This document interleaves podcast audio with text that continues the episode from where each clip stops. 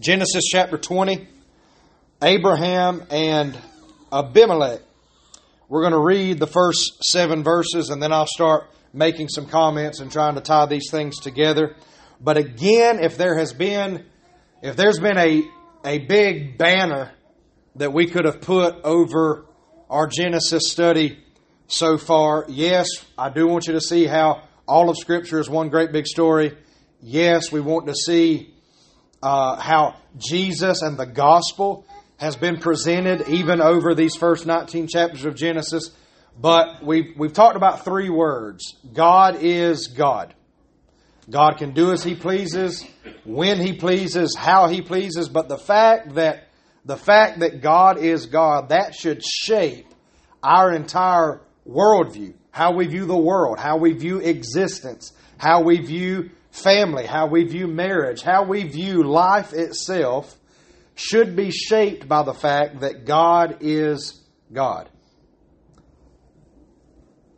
That same three word phrase, except changing it to God is sovereign. That is another phrase that we have used often throughout this study. And really, God is God encapsulates that, but I do think that it does us well to become familiar with the word sovereign and to understand that God reigns supreme and He has full authority over all creation. And even in this narrative that we're going to look at today, we're going to see God is sovereign and that He does as He wishes with the inhabitants of earth and in heaven. So, with that thought in mind, we begin chapter 20. We're going to, again, we're going to read the first seven verses. From there, Abraham journeyed toward the territory of the Negeb and lived between Kadesh and Shur, and he sojourned in Gerar. And Abraham said of Sarah his wife, She is my sister. And Abimelech, king of Gerar, sent and took Sarah, but God came to Abimelech in a dream by night and said to him, Behold, you are a dead man because of the woman whom you have taken, for she is a man's wife. Now, Abimelech had not approached her, so he said, Lord, will you kill an, an innocent people? Did he not himself say to me, She is my sister? And she herself said, He is my brother. In the integrity of my heart and the innocence of my hands, I have done this. Then God said to him in the dream, Yes, I know that you have done this in the integrity of your heart, and it was I who kept you from sinning against me. Therefore, I did not let you touch her. Now then, return the man's wife, for he is a prophet, so that he will pray for you, and you shall live. But if you do not return her, know that you will surely die, you and all who are yours. So, out of the gate, we have this is Abraham, and I'm going to use the word scheming, planning, concocting something, but Abraham scheming for a second time. We know that he did this exact same thing uh, with Pharaoh in Egypt.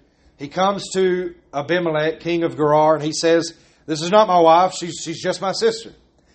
And here we, we know from Abimelech's response in the dream that Sarah actually said, Yes, this is he's my brother. And as we work through the rest of this chapter, when we get to the end, you're going to see that not only do they not only do they make it through this narrative, but God is actually going to bless Abraham in some uh, in some means of possession and, and some monetary means.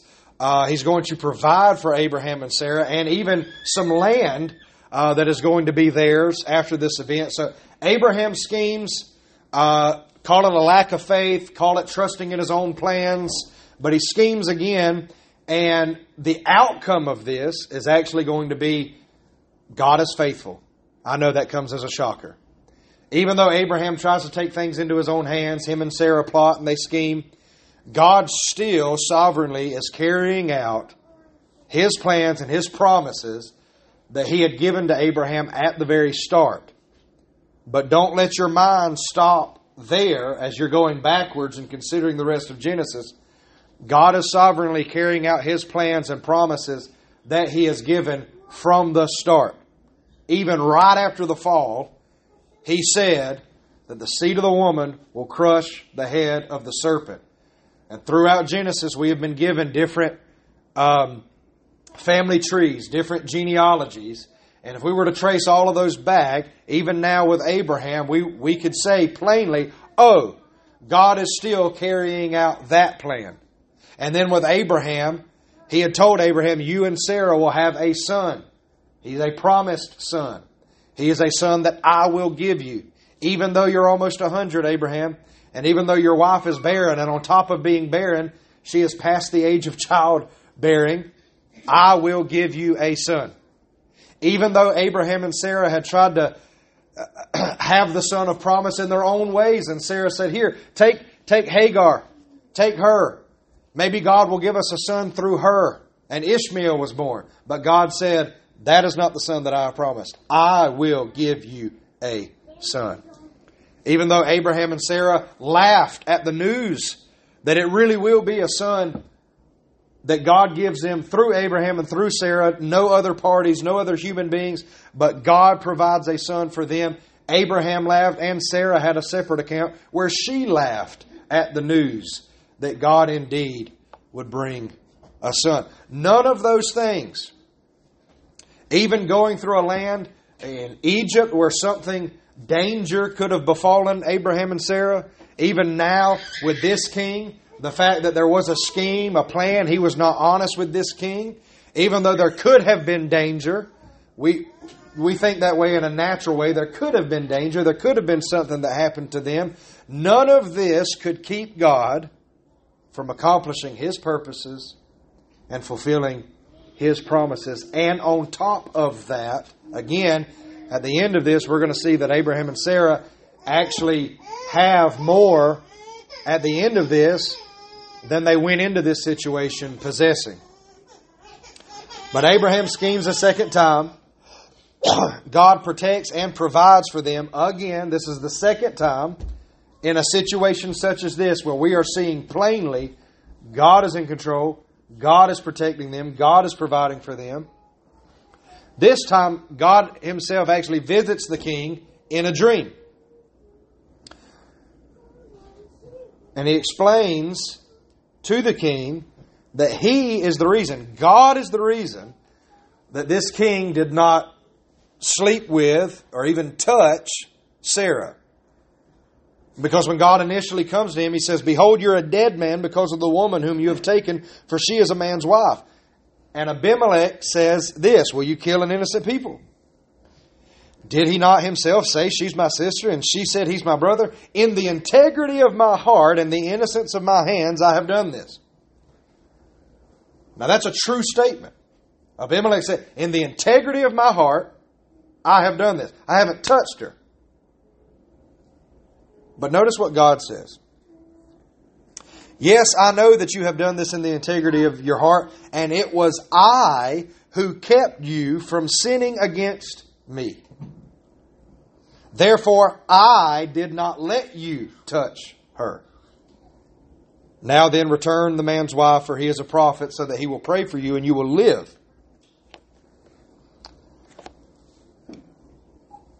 So first and foremost, what's most important as pertains the the narrative that we're that we're covering here in the life of Abraham, Isaac is is going to make his grand appearance in the very next chapter.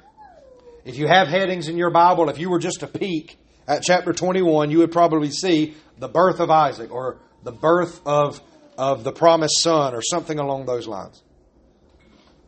And so these events seem to be fairly close in proximity as far as the timeline in which they fall.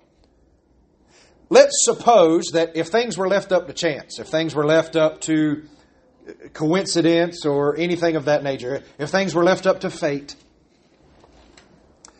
suppose that Abimelech had slept with Sarah. And even after that one event, she went back to Abraham, but, but this particular night, let's just say that, that he did go into her and he knew her.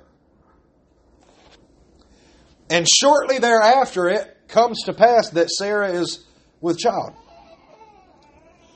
Now, God has already said that I will give you a child, but, but there's this stain, there's this blot on the narrative.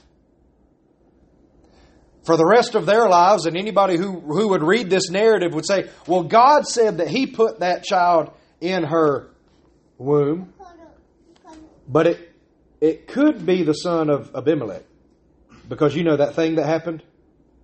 It, it could be that that's Abimelech's child. But because, because God is sovereign and He has full reign and control over all of His creation, God made sure that no such thing could have ever happened, so that no such questions could ever even be asked.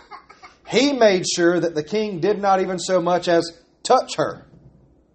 So that it could never be said when the child was born, well, they say that God gave them a child, but it could be Abimelech's. It could be, you know, when they got there, Abraham said, Not my wife, that's my sister. And Abimelech took her, and it could be that something happened that night, and Abimelech is the father. You say, well, at the end of the day, if they had a child through something that happened like that, what would be the big deal? I mean, Abraham and Sarah still would have raised a child. The big deal would be that's not what God promised, and that's not how God said the child would come to be. It's also a big deal because that child would not have had direct ties back all the way back to Genesis 3, where we say, okay, God said the seed of the woman will crush the head of the serpent. And we can trace that lineage and genealogy all the way through. If you insert Abimelech into this, even that genealogy, even that lineage might be thrown off a bit. But the key thing, the simple, straightforward thing to notice is simply this God had said that the child would come through Abraham and Sarah, not Abimelech and Sarah, not Abraham and Hagar. Right? God is capable of fulfilling His promises and fulfilling His word without the assistance, without, without the interference of man. And even in the sense where King Abimelech, so we're not, it's not like King Abimelech is some great God fearing king or anything of that matter. God is still in control. And even when that king says, In the integrity of my heart, I have done this thing, the Lord says, You're right. And it was I who kept you from sinning against me. I made sure you did not touch her. God, who is in full and sovereign control. It will never be a question as to who brought Isaac into existence. There's also noted in here Abimelech is told, Return the man's wife, and so that he will pray for you and you will live. God has full authority and control over Abimelech's life, over the life of all in his household. God has authority over the life of Isaac, the life of Abraham, the life of Sarah. God has authority over all life. Period. And that is on display in this passage as well. In the middle section of this chapter, verses 8 to 13, Abimelech returns, his, uh, returns Sarah, the wife of Abraham. But he asks Abraham uh, in verse 10, he says, Abraham, what did you see that you did this thing. And Abraham said, I did it because I thought there's no fear of God at all in this place. And they will kill me because of my wife. So fear, not knowing what would happen. he said, There's no fear of God here. So that's what led him to, to do this. So, besides, she is indeed my sister, the daughter of my father, though not the daughter of my mother, and she became my wife. And when God caused me to wander from my father's house, I said to her, This is the kindness that you must do to me. At every place to which we come, say of me, He is my brother. So now, verse 14. Then Abimelech took sheep and oxen and male servants and female servants and gave them to Abraham and returned Sarah his wife to him. And Abimelech said, Behold, my land is before you. Dwell where it pleases you. So now God has provided them land. To Sarah he said, Behold, I have given your brother a thousand pieces of silver. It is a sign of your innocence in the eyes of all who are with you, and before everyone you are vindicated. So now a token or a sign of her innocence, the king letting everyone everyone know, I did not touch her. She is innocent. It's a decree of the land, if you will. And a thousand pieces of silver are given to Abraham. Then Abraham prayed to God, and God healed Abimelech on the spot. And also healed his wife and female slaves so that they bore children, for the Lord had closed all the wombs of the house of Abimelech because of Sarah, Abraham's wife. God has full reign and control over the womb of a woman, over all wombs of all women. God has full reign and full control. He can shut the womb up so that it cannot hold and build and nurture life, or He can open the womb so that it will conceive and bear life. God is in control of every last detail, not only of this narrative, not only in the life of Abraham and Sarah, not only in the life of Abimelech and his household and his wife, God is in full control of everything in our lives still today because He reigns as the one true sovereign over all creation. If this is the God that we serve, if we serve the one true sovereign over all creation, if we serve the one true creator, the one true God, the God of Abraham, the God of Isaac, the God of Jacob, if this is still the same God that we serve today, don't you see how that should ease our the doubts of life, the fears of life, the anxieties of life? Don't you see how we ought to be able to rest in the sovereignty of God and to trust in the goodness and the power and the authority of our good and gracious God, who has promised us, who has promised us that all things work together for our good.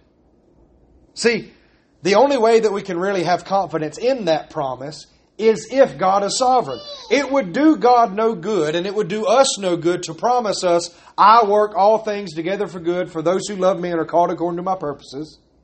It wouldn't mean anything for a God who was not sovereign over all things to make that promise. Then he would be reduced to saying, I will do my best to work all things together for good, but some things are simply outside of my control. Only a God who is fully sovereign can say, All things do certainly work together for good for those who love me and are called according to my purposes. And that is the reason why we can trust and rest in that promise because we can say, even the trials of life, even the suffering of life, my sovereign Father has said that all things work together for good, and I can trust in that because He reigns over all things. See, it becomes easy for us with a passage like this. Again, we could say, well, didn't Abraham know that? I mean, what was Abraham scared of? Did Abraham really think that that king might kill him? God had promised he would have a son. The son hasn't come yet. God promised him that he would be the father of a great nation. That hasn't even begun to happen. God promised him that there's a land that he was preparing for him and that God was literally taking him to that land that he had prepared for him. That hadn't happened yet. So what was Abraham scared of? I mean, didn't Abraham understand that God's got this? It's easy to do that, but we also need to take a step back and say, oh yeah, well that, that's right. If, if Abraham shouldn't have done that, then I probably shouldn't be worried about the stuff that I'm worried about. I shouldn't be as stressed or anxious about things that I'm stressed about or anxious about because if God had it then, He's still got everything now. And if God tells me that He's working all things together for good now, He did work all things together then, and God's got a perfect track record, so I can probably trust Him that even right now, He's still working all things together for good. And I, so we can learn from this. We can say, well, Abraham was foolish. I'm pretty foolish too. And no offense to anybody here, but you can be pretty foolish too. Why? Because we do doubt. there is the human element. We doubt things sometimes. We get scared of things. Sometimes, to use the phrase, life comes at us pretty fast. And we might find ourselves saying, I don't know what decision to make. I don't know what to do next. I don't know about these things. But only through faith can we say, you know what? Even though I don't know, I don't know all the details. I don't know the perfect decision to make. I don't know exactly what's going to happen next. Here's what I do know. My sovereign Father is working all things together for good, and I can trust in Him. And I have a hope that is secure because if God is unchanging, if my Savior Christ is unchanging, then I should have an unchanging, unshakable hope and confidence and assurance that I'm right where God would have me be. And that God, even right here in this very moment, even as you're listening to me speak, God is working things together in your life for good and for His purposes if you belong to Him, you love Him, and you're called according to His purposes. And we can rest in that. You say, well, well, how do, how do you draw that from this? Okay, well, Abraham and Sarah, they're players in this story, right? They're here. We say, okay, well, we've seen over and over again, God did this for Abraham and Sarah, God did this for That's easy to see God's sovereignty over them. Okay, it's easy to see God's sovereignty over the faithful. It's easy to see God's sovereignty over his called people, his chosen people. Well, Abimelech is also a player in the story. Abimelech's wife is mentioned. All of the women of his household are mentioned and God is sovereign over all of them too. Right? God said, I kept you from touching her. God said, Go to Abraham that he may pray for you, or else you will die. God is sovereign over the life of Abimelech. He's sovereign over the wombs of the women of Abimelech's household. Not to mention, he's sovereign over the womb of Sarah. Sarah, who is barren and past the age of childbearing, is about to conceive and have a, have a child. God can do as he pleases at any time with the inhabitants of earth and the inhabitants of heaven. Bring back Romans 4, pull that from your memory. If, if, you, if you've already forgotten it, place it back in there. God who brings into existence things that don't exist. now, with this comes a thought.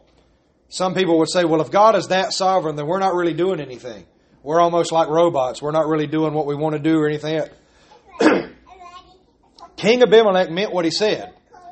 And God didn't tell Abimelech, no, you're wrong. You didn't actually do it in the integrity of your heart. Abimelech said, in the integrity of my heart, and the innocence of my hands I have done this. And then God said to him, Yes, I know that you have done this in the integrity of your heart. So he doesn't correct. He said, No, it wasn't really you, it was me. He says, I know this, and it was I who kept you, who did not let you touch her. It was I who kept you from sinning against me. Now return the man's wife. Something that is at times very difficult for our minds to understand is God is fully sovereign, and man makes conscious decisions for which we are responsible for. Now, some people like to say, no, both of those two things, they can't be true. If God is fully sovereign, then we're not even really making choices and we're just robots and automatons and everything else. Or people will say, well, God is sovereign, but we're free, so sometimes we do things that make God have to change His plans, or, you know, God's sovereign, but He lets us do things that sometimes it's not a part of His will. If you buy into that, if God is sovereign, but there are things that get it, that do interfere with His will, that do get in the way with His will, and if God has to change, you don't have the God of Scripture anymore. You have a false God. It's not the God of the Bible. So the solution is this does Scripture plainly teach us that God is sovereign over all things? Yes. Does Scripture also teach us that mankind makes free, using that word, mankind makes free decisions each and every day, and that those two things don't necessarily interfere with one another and cancel the other one out? Yes. Another way to put it is that we are making our own decisions each and every way, each and every day, but that in no way negates the sovereignty of God. God is sovereign even over our free decisions. To use a simplistic illustration, and then I'll actually go to Scripture, which is much more important, but maybe this will help it stick in your mind a little bit easier. We're all Baptists. We talk about eating a lot. It's Sunday. I'm preaching. Some of you are already thinking about lunch. So let me use an analogy of food.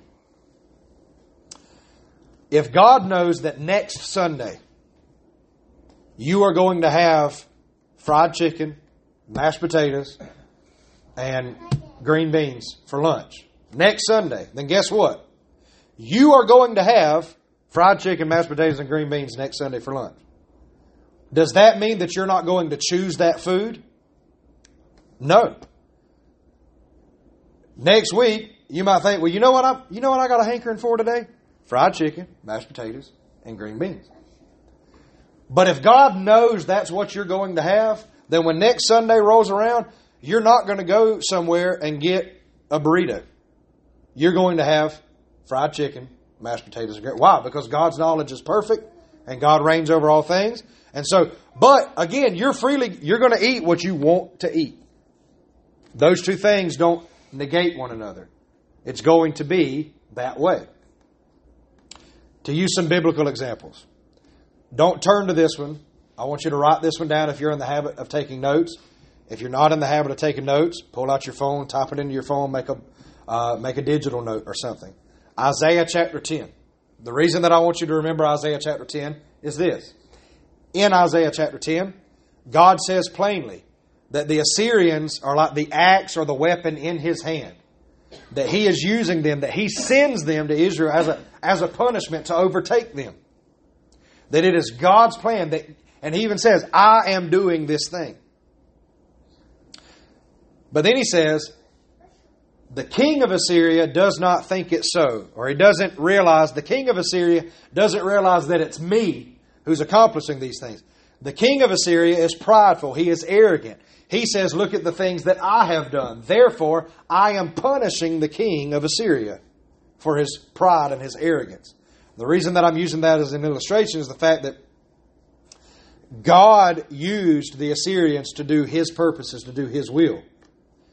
But how did the king of Assyria, how did the Assyrians, Assyrians, how did they interpret it? They were still doing what they wanted to do. The king of Assyria wanted to overtake another people. The king of Assyria wanted to attack. He was still doing what he freely wanted to do. But ultimately, it was God who was accomplishing his purposes throughout the entire event. Now, I do want you to turn to Acts chapter 2.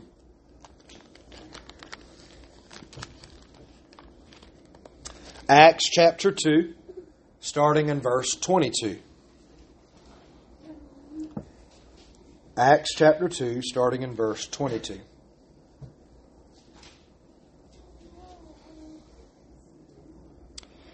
Men of Israel, hear these words Jesus of Nazareth, a man attested to you by God with mighty works and wonders and signs that God did through him in your midst, as you yourselves know. This Jesus, delivered up according to the definite plan and foreknowledge of God, you crucified and killed by the hands of lawless men. Now, why would I use that as an example of God sovereignly reigning over all things, but mankind still freely doing what they desire to do? Did God was it was it as though God was behind Israel, twisting their arms, so to speak, and making them say, Crucify him, crucify him? No. That's exactly what they wanted. Did God have to twist the arm of, of, uh, of Pilate and the Roman Empire to make them crucify Jesus? No, that was, they gave the people what they wanted. They freely did that. And notice what Peter says there in the verse Jesus delivered up according to the definite plan and foreknowledge of God. Jesus was always going to be crucified.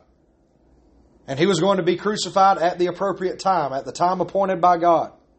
But in that moment, even though it was a plan according to the definite plan and foreknowledge of God, Peter says, You crucified and killed by the hands of lawless men.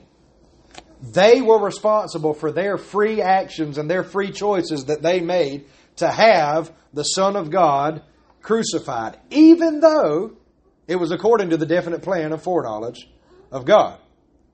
Because some may say, if you're familiar with the book of Romans, this is a similar appeal. Some may say, well, if it was the definite plan and foreknowledge of God, then why does it really matter that they wanted him crucified? Because God's will was still being done anyway.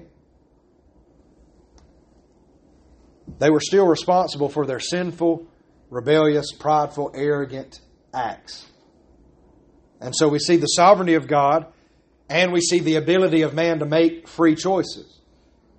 Yet the sovereignty of God always reigns supreme over and above the choices of man. And that is key. Okay? God's sovereignty does always reign over and above the free choices of man.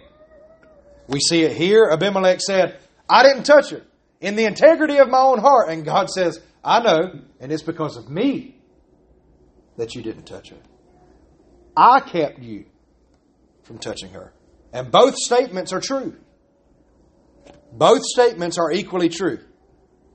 Again, at times, that becomes difficult for us to wrap our feeble minds around, but it is true nonetheless. Now, a couple of more examples from the life of Abraham.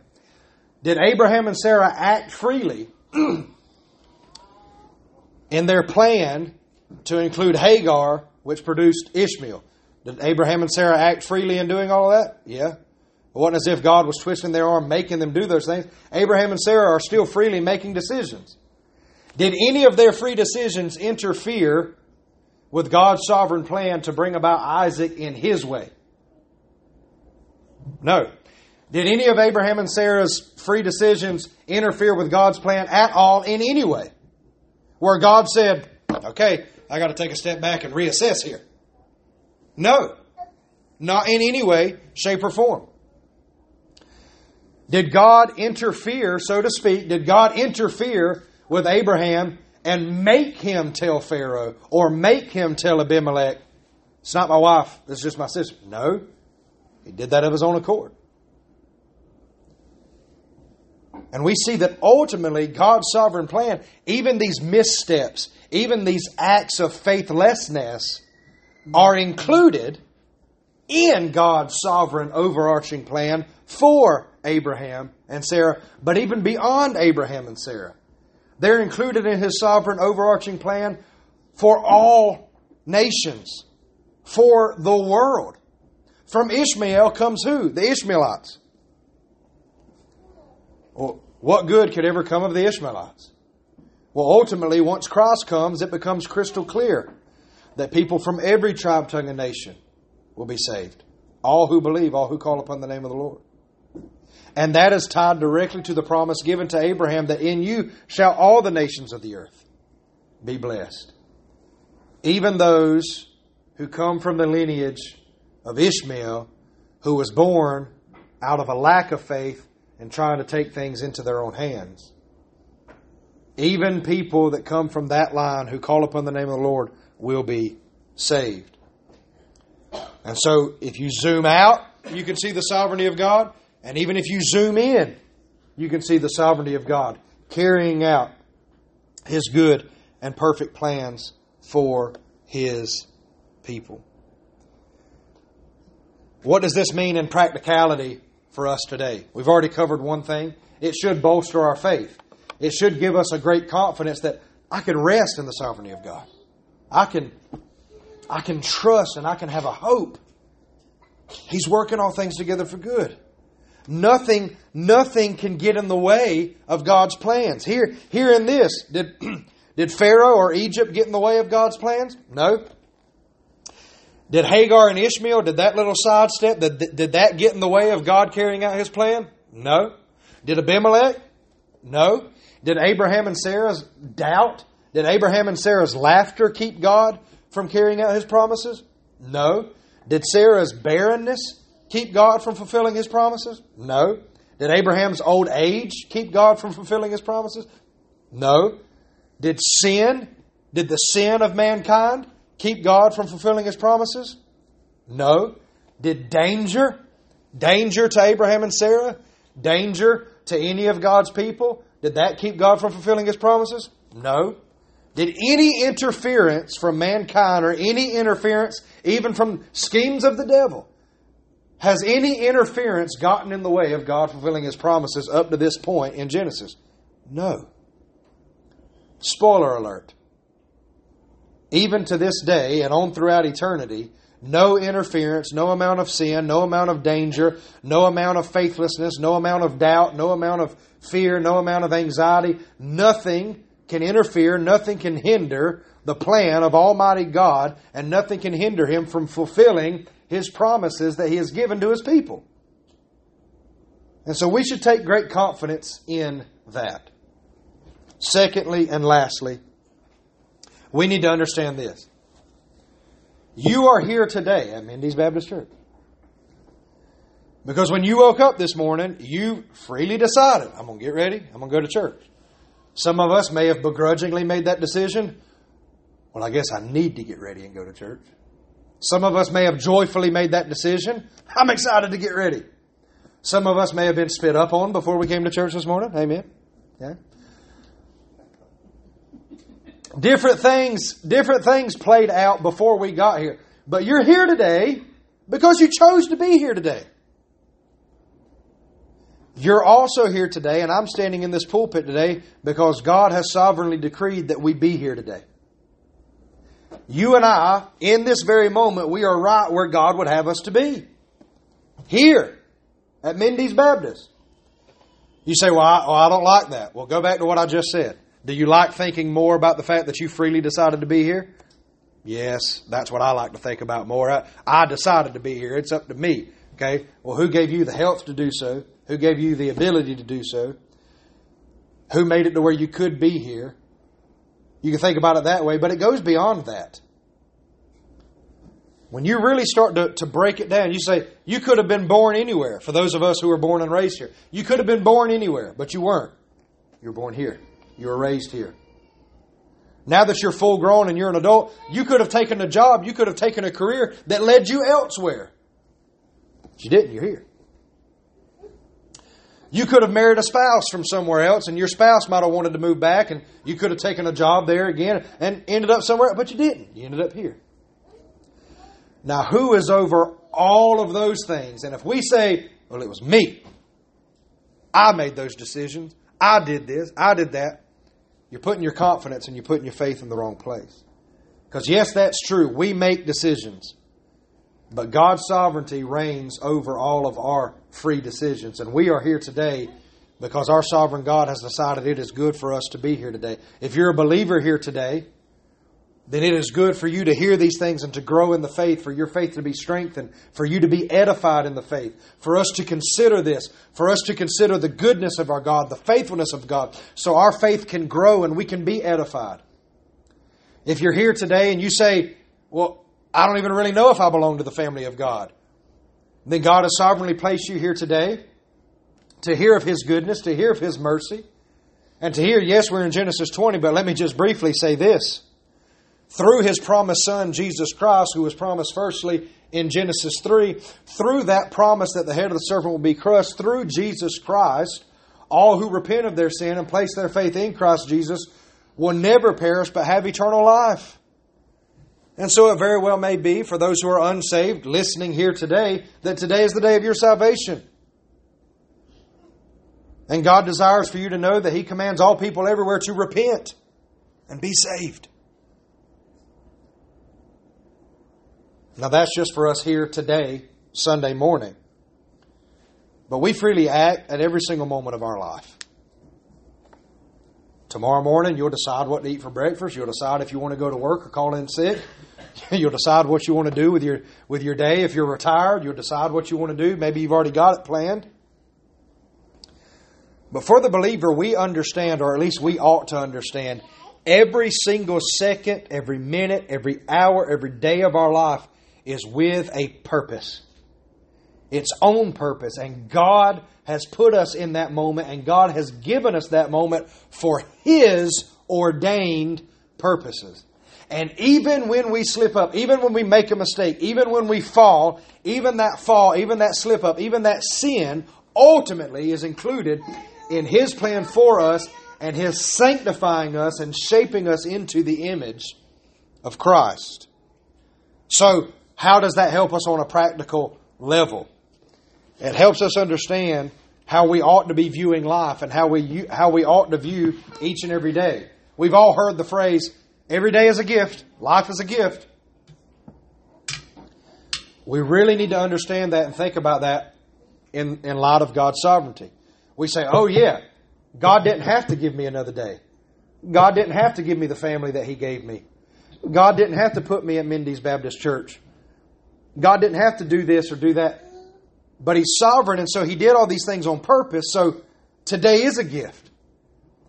If I'm a father, I need, I need to parent in ways that glorify Him. If I'm a husband, I need to be a husband in ways that glorify Him. If I'm a wife, I need to be a wife in ways that glorify Him. I need to be a mother in ways that glorify Him. I need to work in ways that glorify Him because He has done these things.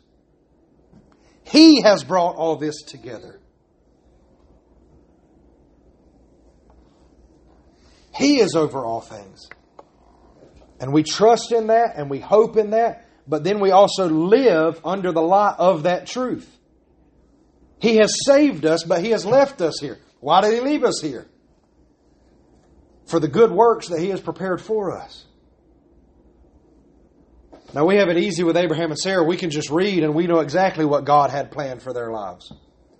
There's not a one of us here that can say, I know for certainty where I'll be at next year, what's going to be going on in my life, which family members I'll still have with me, which family members will have passed and gone on. There's none of us that know all those things. There's none of us that can say that about five years from now, ten years from now. But what we can say for certainty is this God is sovereign. He's promised that he's, he's working all things together for good. He's left us here. We are to be zealous for good works. We're to trust Him. We're to hope in Him. And He has given us His Word, which tells us what we are to be about, what manner of life we ought to be found living. What are the works that He has for us that we are to be about? And we act those out, we work those out, and we do that with the trust and the confidence and the faith that God is over all things. There's no danger that can come into our lives.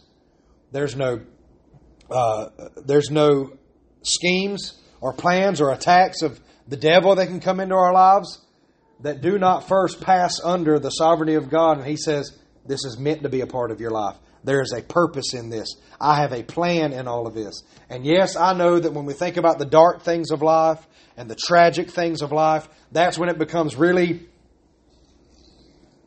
mucky and difficult. You say, I'm all on board with God's sovereignty, but when I think about this one particular aspect of my life, I've got a really hard time thinking that, that this is something that God said, I choose for this to be a part of your life.